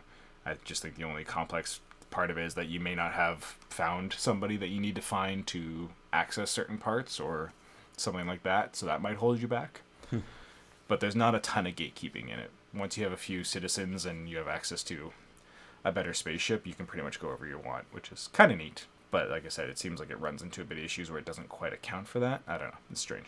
Yeah, have any of you played Citizens of Earth yourselves or seen anything about it? Back with Neal's review of it. Uh, only only what I've covered for news. Um, it's come up a couple times, but uh, uh, a couple some of the screenshots look funny, but it's, I don't think it's really my bag, so I haven't really paid much attention to it. Yeah. Ah, gotcha. Same here. Yeah, well, it plays like a JRPG, and just, but uh, yeah, it's definitely very stylized for what it is. So, uh, but speaking of space RPGs, uh, Super Neptunia that takes place in space, doesn't it, Nathan? All right, so Super Neptunia RPG. So what? Like, as you, most of you know, I'm a big fan of the series. Like, I'm probably like one of the few on RPG fan who like genuinely enjoys playing Neptunia games. And they're in space too, They're- right? I think. They're in space. No, they're not always in space. There are there are alternate dimensions. Oh, in, like, okay. Every single game. That's that's the idea behind each series that they go into different dimensions, usually with different eras of gaming. So I think the second, well, first and second game were like modern times, and the third game they go back in the past and they meet like character, you know, the characters from like the G- Genesis era and stuff like that. So there's the Genesis and the TurboGrafx 16 characters. Gotcha. So I had a misconception. It's the Neptune part. Anyways, so what's yeah Super Neptunia RPG like? Uh, so this is the first game that was made outside of Compile Heart. So this is a game made by Canadian studio Artisan Studios. They're based in Quebec City, which, by the way, is a beautiful city. You should just visit sometime if you don't mind everyone speaking French. yeah, I've Um, heard great things about Quebec City. It looks lovely and it's nice and old since it's one of the earliest parts of uh, Canada that were settled. But I have yet to go to Quebec City itself. Been to Montreal, but not Quebec City. Uh, Quebec City is nice. It's got the nice historical district too, so you can like look at all like the old like 18th century like European like streets. It's it's it's really interesting. But uh, anyway, back to uh, Neptune RPG. So this is this is their first game. So they've made assets for other games. Uh, I can't quite remember what game they made, but I remember it was something that I recognized. So so they've done that before, but this is their first time in charge of a game from start to finish. So this is, this their first attempt out. I guess I'll be a little bit nicer to them, but uh, this is not um, this is not a very good game. Uh, there's just a lot of design choices that I feel just don't make much sense. It, just feels like they're trying to go for something else, and then some like I guess it must have been Compile Idea Factory stepped in and said, "Oh, we want to make this an RPG now, even though uh, all the level design and everything makes it feel like an adventure game." So there's like the first area, there's a whole like, there's, and well throughout the game, there's platforming elements. So, so you have, so they have all this this, this area space designed for platforming. There's chests you can't reach. You know, there's like these long jumps that you know you, they're harder to, to to reach than I would like. But basically, there's all these like design elements around the world that's based on seems like an adventure game. It's like I feel like if they had made this like almost like a Metroidvania style, could have been pretty cool because Neptune's got like the cool like I don't know, mention some review. It's kind of like a stri- Strider kind of like attack on the overworld, where she'll when she jumps in the air, she can do like a. Does it almost look like like the Strider arc for the sword? Oh, so cool. I was, I was thinking, I was thinking, man, if she had like a double jump or something, and you just you just going around and just killed enemies that way, this could have been a really fun game. But unfortunately, it's not like that. So when you see enemies on the overworld, when you bump into them, you go into the standard, you know, RPG battle. So and um, battle system, is, like I've never played Valkyrie Profile, but people said that's what it looks like, which is is a formation style. So you have four characters in like a diamond formation, and you and each character has their own corresponding attack depending on which which position they are in the formation. You can adjust it, of course, but um, so the lead character will lead the formation and will decide like what kind of formation it is. So Neptune will be like the attacking formation, then the character Blanc she'll be the healing formation. Then the others, the others will like mix in like you know physical or magic attacks. That's basically what the formation is supposed to be. Um, the, my main issue with the game, with especially the RPG part, is that it feels like I'm mashing buttons because th- basically like it's a like an active turn-based system. So you have like an action gauge. So whenever you ha- have your action come up, it'll take off points off of the gauge. So, and especially when you encounter enemy weaknesses, enemy weaknesses will add uh, more points to your gauge. So, say if you find enemy weakness, you'll attack. You'll automatically get two points back, which is enough you need to attack again. So just, I, sometimes I just find myself just mashing the attack button because I, once I found enemy weakness, I could just do that. Or like once I get other characters, I could add in other characters' attacks on top of it. So I guess it's like I, I, I kind of like the battle system in that way, in that you know you can pick out enemy weaknesses and you get rewarded for it by basically being able to attack infinitely. But uh, it just feels like I'm just like pressing buttons and not really thinking too much about strategy besides weaknesses. It's I don't know how to really describe my feelings on that. It's like I guess it's mixed feelings. It- Just that it's Um, too simple. You feel like you you want more complexity, or like, or you don't like that it's so mindless, Yeah. kind of thing, or Yeah, I would like a little more complexity in the system. Like it's basically pick pick out weaknesses and then mash buttons until you, you win. and it's just a really easy It's like routine. Yeah, it's, and it's like that for bosses too. Like I destroyed uh, one of the bosses in the game just because I I picked on its weakness. I just mashed square until the until the boss died. I, I because um, if you are in the animation, like it, if you're on the animation for attacking and then you attack again, you, you basically your character kind of runs up to the enemy and then attacks, but the character is still standing right in front of the enemy. They can pr- you can basically just press buttons until the animation runs out, which is a long time. So you just sit there. If you have like 12 points, you can just sit there and just spam square until the until the enemy dies. So I think on the that boss it took like 100 damage, and I had like you know like 700 HP. So I barely took any damage at all during that boss fight. So you can kind of like stun lock them, sort of thing. Like while they're in their Yeah. animation lock, Yeah, you can just sit there and wail on them. Yeah, Oh. and the same thing goes for bosses too. So there was one boss that I was facing, which is like a like a knight made of ice. So basically, he would attack, he would attack me because the animation is so long. He could uh, build up another attack, like while while he's in the middle of doing his own attack, because you can't move while and then while anyone's doing any kind of attack animation. So he'll attack me, he'll hit me, and then because the attack lasted so long, he built up enough for, for, for his own gauge to attack again, and then he'll attack again with another AOE. So it's like I couldn't move, so I couldn't really do anything to to to stop him from attacking because even if because when you press the button to, to do like an attack or, or anything, you have to go. You have to use up your own action points, which is stored up in a queue. So it's, it's so it's, you have to wait until the enemy's done, and then you can move. So it's, so sometimes it gets it gets kind of it gets cheap, I guess, for, for both you and for the enemy. So it can be. Stuck I guess it's nice that it can be exploited both ways. I suppose. Yeah. Well, I guess not really nice for you because because that battle just I felt it was way harder than it should have been. Like if I was able to attack like in the middle of what what the enemy was doing, it probably wouldn't have like like I burned maybe like like seven revives on that on that one fight Oof. and but like 20 healing items. It was it was a long fight. It, it, it felt like it was unnecessarily long because the attack animations were so long. But um, yeah. So then there's also the part on the overworld where I don't like where for some reason they're bottomless pits. And this is why I think it's an adventure game because I'm like, why are there bottomless pits in the overworld? There's some in towns too. And they serve like almost What? so, so like, almost no yeah. There's like in a hole right in the middle of like like I'm in the middle of a harbor and there's just a hole like in the middle of the path. Just It- it- fall in and die. Like it's also obscured by the foreground, so the first couple times I ran into it, not knowing what happened, because all I see was you know the screen just turns black and then you, you reappear on on the opposite side of the of the hole. And I'm just like, what the heck is going on here? And why is there a hole in the middle of town? But uh, that's why. See, there's there, there- there's bad design, and then we designed this just because we're gonna be dicks. yeah, like We just don't want you to get lulled into a false sense of security while you're just walking through the streets. yeah. True, truly, Super Neptunia RPG is the Dark Souls. Yeah, no kidding. It's funny because uh, actually no, sorry, I think of the wrong game. But uh, yeah, for some reason this just happens like that. I don't, don't know. That's why I think it's an adventure game. At least, at least it was supposed to be. Uh, just a lot of design choices on the overworld just make me think that like there's something like even when you go into dungeons, it feels like there should have been more to, like there's built. I feel like they built something like it's meant for a different purpose than being an RPG. So that's part of the reason why Yeah, I'm, re- I'm kind of annoyed with it.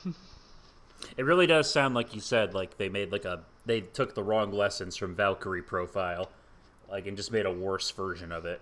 yeah, I guess you could say that.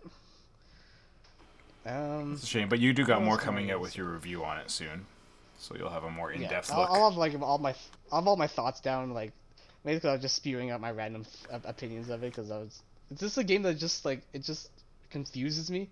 So I guess trying to talk about it right now, just trying to get my, just kind of just like just putting my thoughts out there like right off top of my head. But I'll have my like composed thoughts down on my on my review. So it, it'll come out. I'm hoping soon.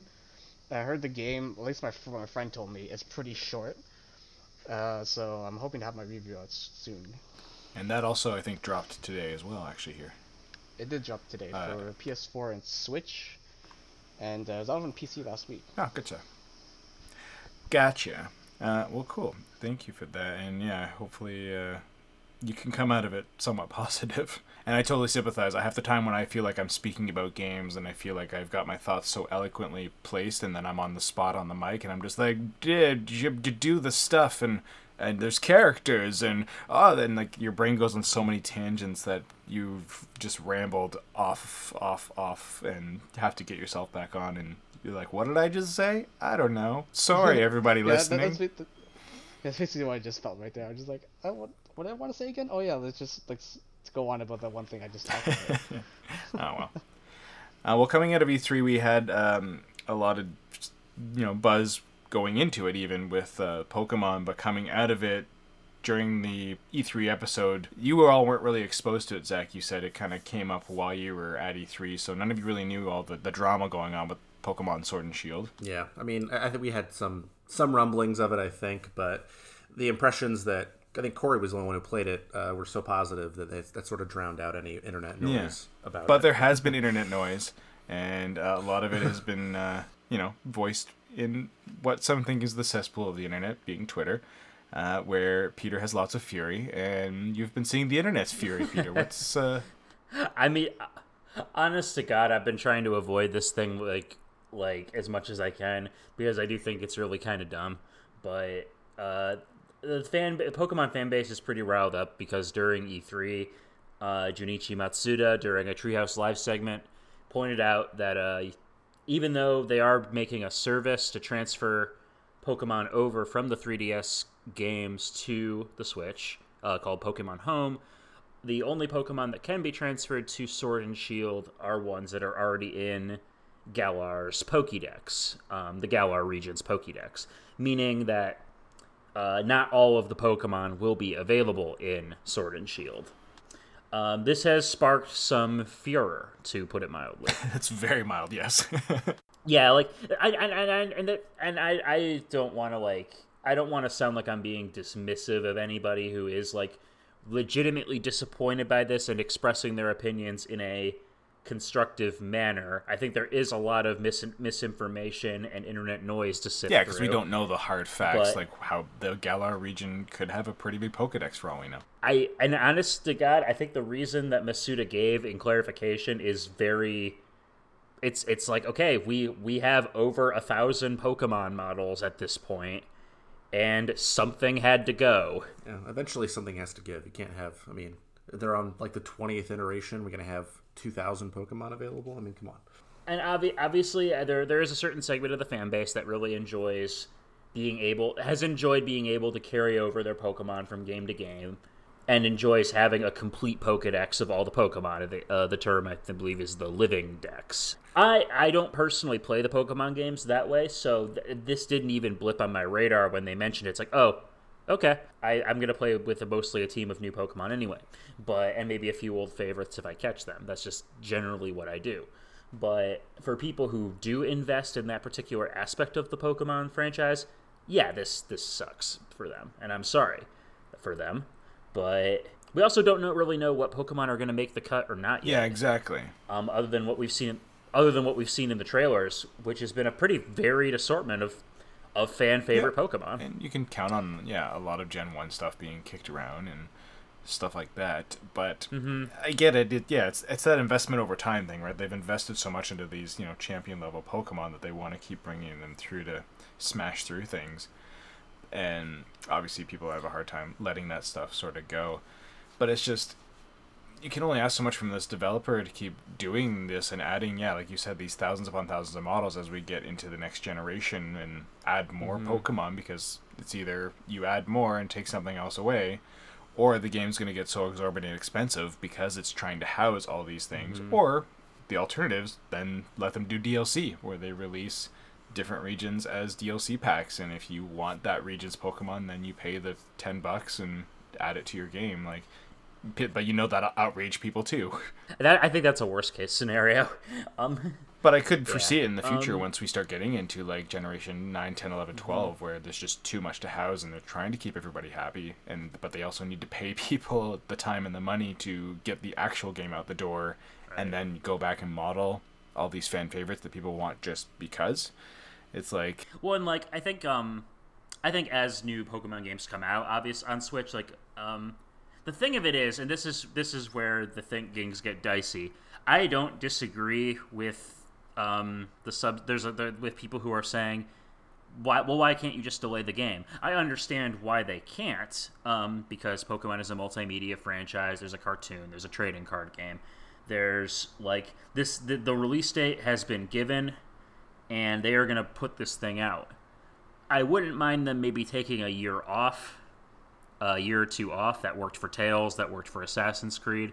They came back swinging, and the games after they took the break were a lot more fleshed out. But we also, again, we haven't, none of us, other than Corey, have played Sword and Shield, and the people who have played it seem to really like it. Right. it may not have suffered, yeah. What I've seen looks pretty good, in my opinion. So I'm not really too worried about this. There are people who are like pointing out like low poly assets or stuff like like there's a tree oh there's a tree in the the overworld that looks uh, kind of low polygon. Game freak is the worst confirmed. And i'm just like guys can we just not? Well, exactly. please. Can we just can we just kill it with the bad faith arguments? Please. It's been three years since Sun and Moon, so they've definitely had time to develop this. And while they did do in between uh, Let's Go Pikachu and Let's Go Eevee, those were much lighter versions, so they've clearly had time to develop a more full version of the game. And yeah, until we see stuff come out the door, like we can't be pointing fingers and saying, "Oh, it's the worst." And yeah, again, over a tree, it's like again to make things tick along, they gotta find ways to cut corners, and it's not like the Switch is the most powerful system.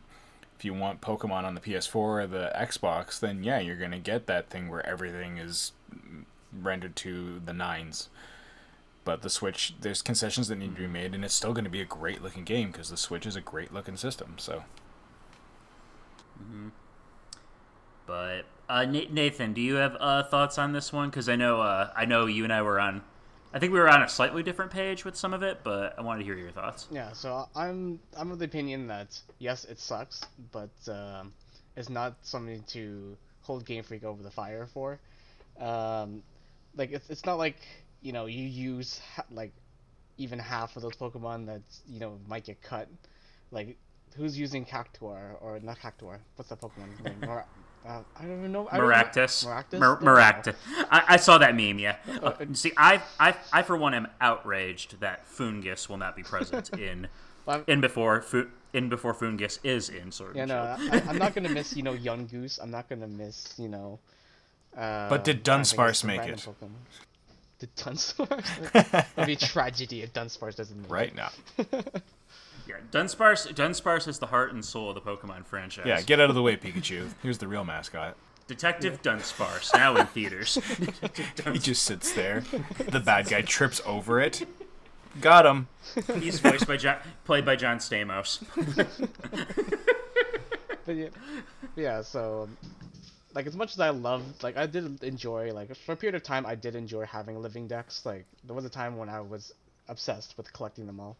But um, may- maybe for hard, it's for like hardcore Pokemon fans, this is a little bit of a hard pill to swallow. But I mean, unless Game Freak wants to slow down, or Pokemon Company wants to slow down their plan of like Pokemon stuff just to, you know, have the game's quality go up, I don't know if it'll happen. This is, you know, we live in a society where money, where money talks, and I don't. Pokemon Company wants to slow down their plan just because, you know, a few gamers got, or I guess, you know, part of the Pokemon fan base got mad that they can't transfer all the Pokemon over.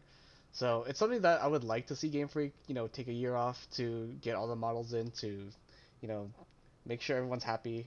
But um, I understand this is a process that, uh, you know, Game Freak well decided to go with. So just Yeah. unfor- unfortunate, but it's nothing that's gonna like diminish the game for me. It's like it's not gonna like it's not a deal breaker. No, I hear you. I, you know, I'm to- like I said, I'm totally. It kind it just kind of makes Sword and Shield feel like a bit more of a stock a stopgap release if you're waiting for those features. But the other the other thing of it is is that Pokemon Home doesn't even launch until 2020, and we don't really know what other features are going to be included in that. So, uh, I mean, even then, you wouldn't be able to transfer Pokemon over anyway until next year. Yeah, so just we'll have to wait and see. Like I, I know they said they, they currently don't have plans to do it, but maybe they might. But we'll, we'll have to wait and see. It'll probably be just for the next Pokemon game instead. When they have more, you know, while they're in between time between their next games, they'll probably just, you know, add Yeah. more models in.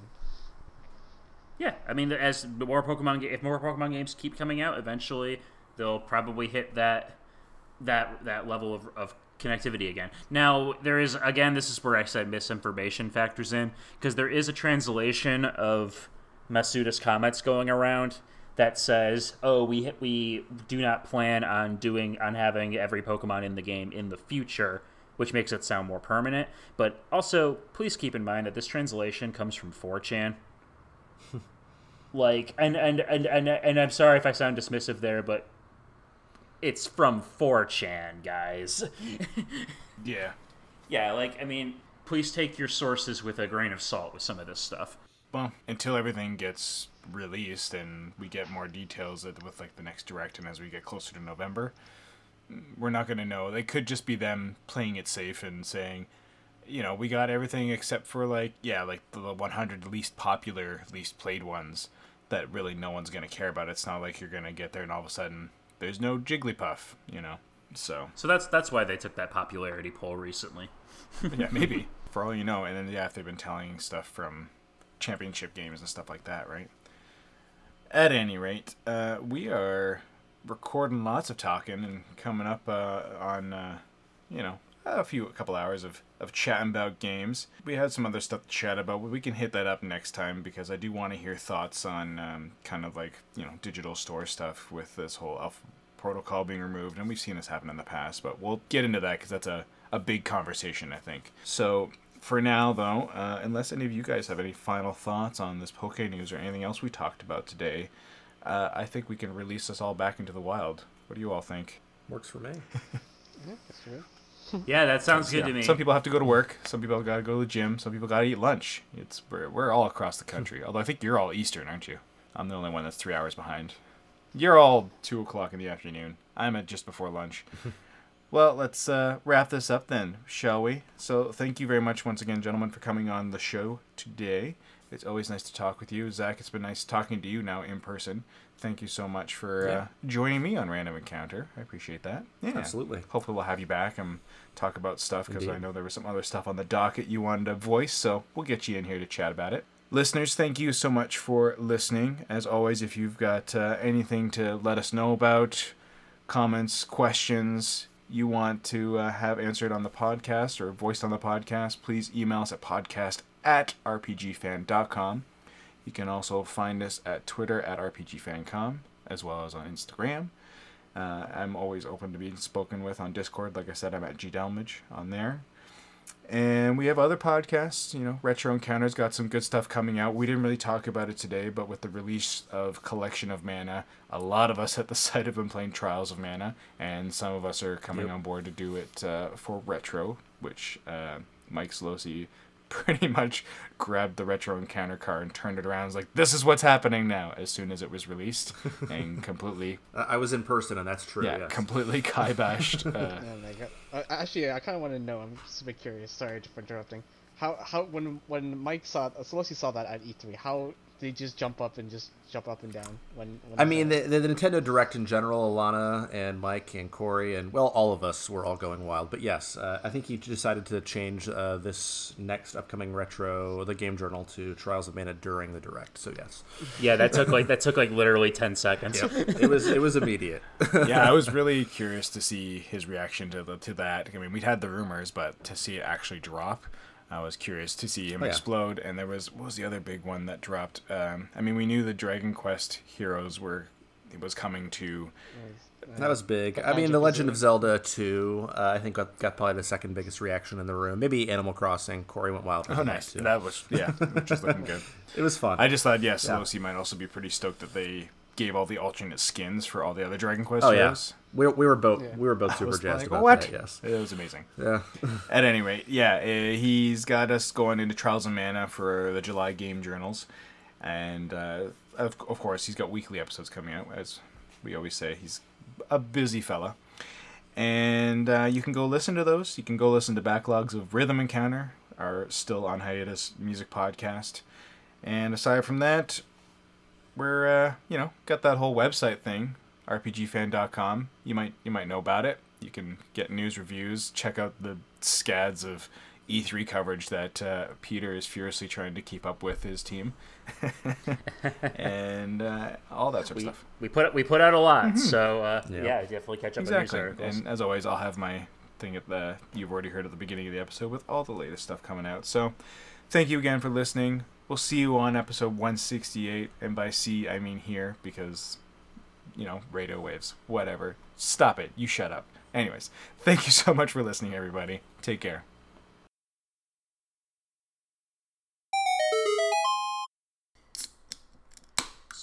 Are you having another mountain dew? Yes, peter. I need to stay awake until work.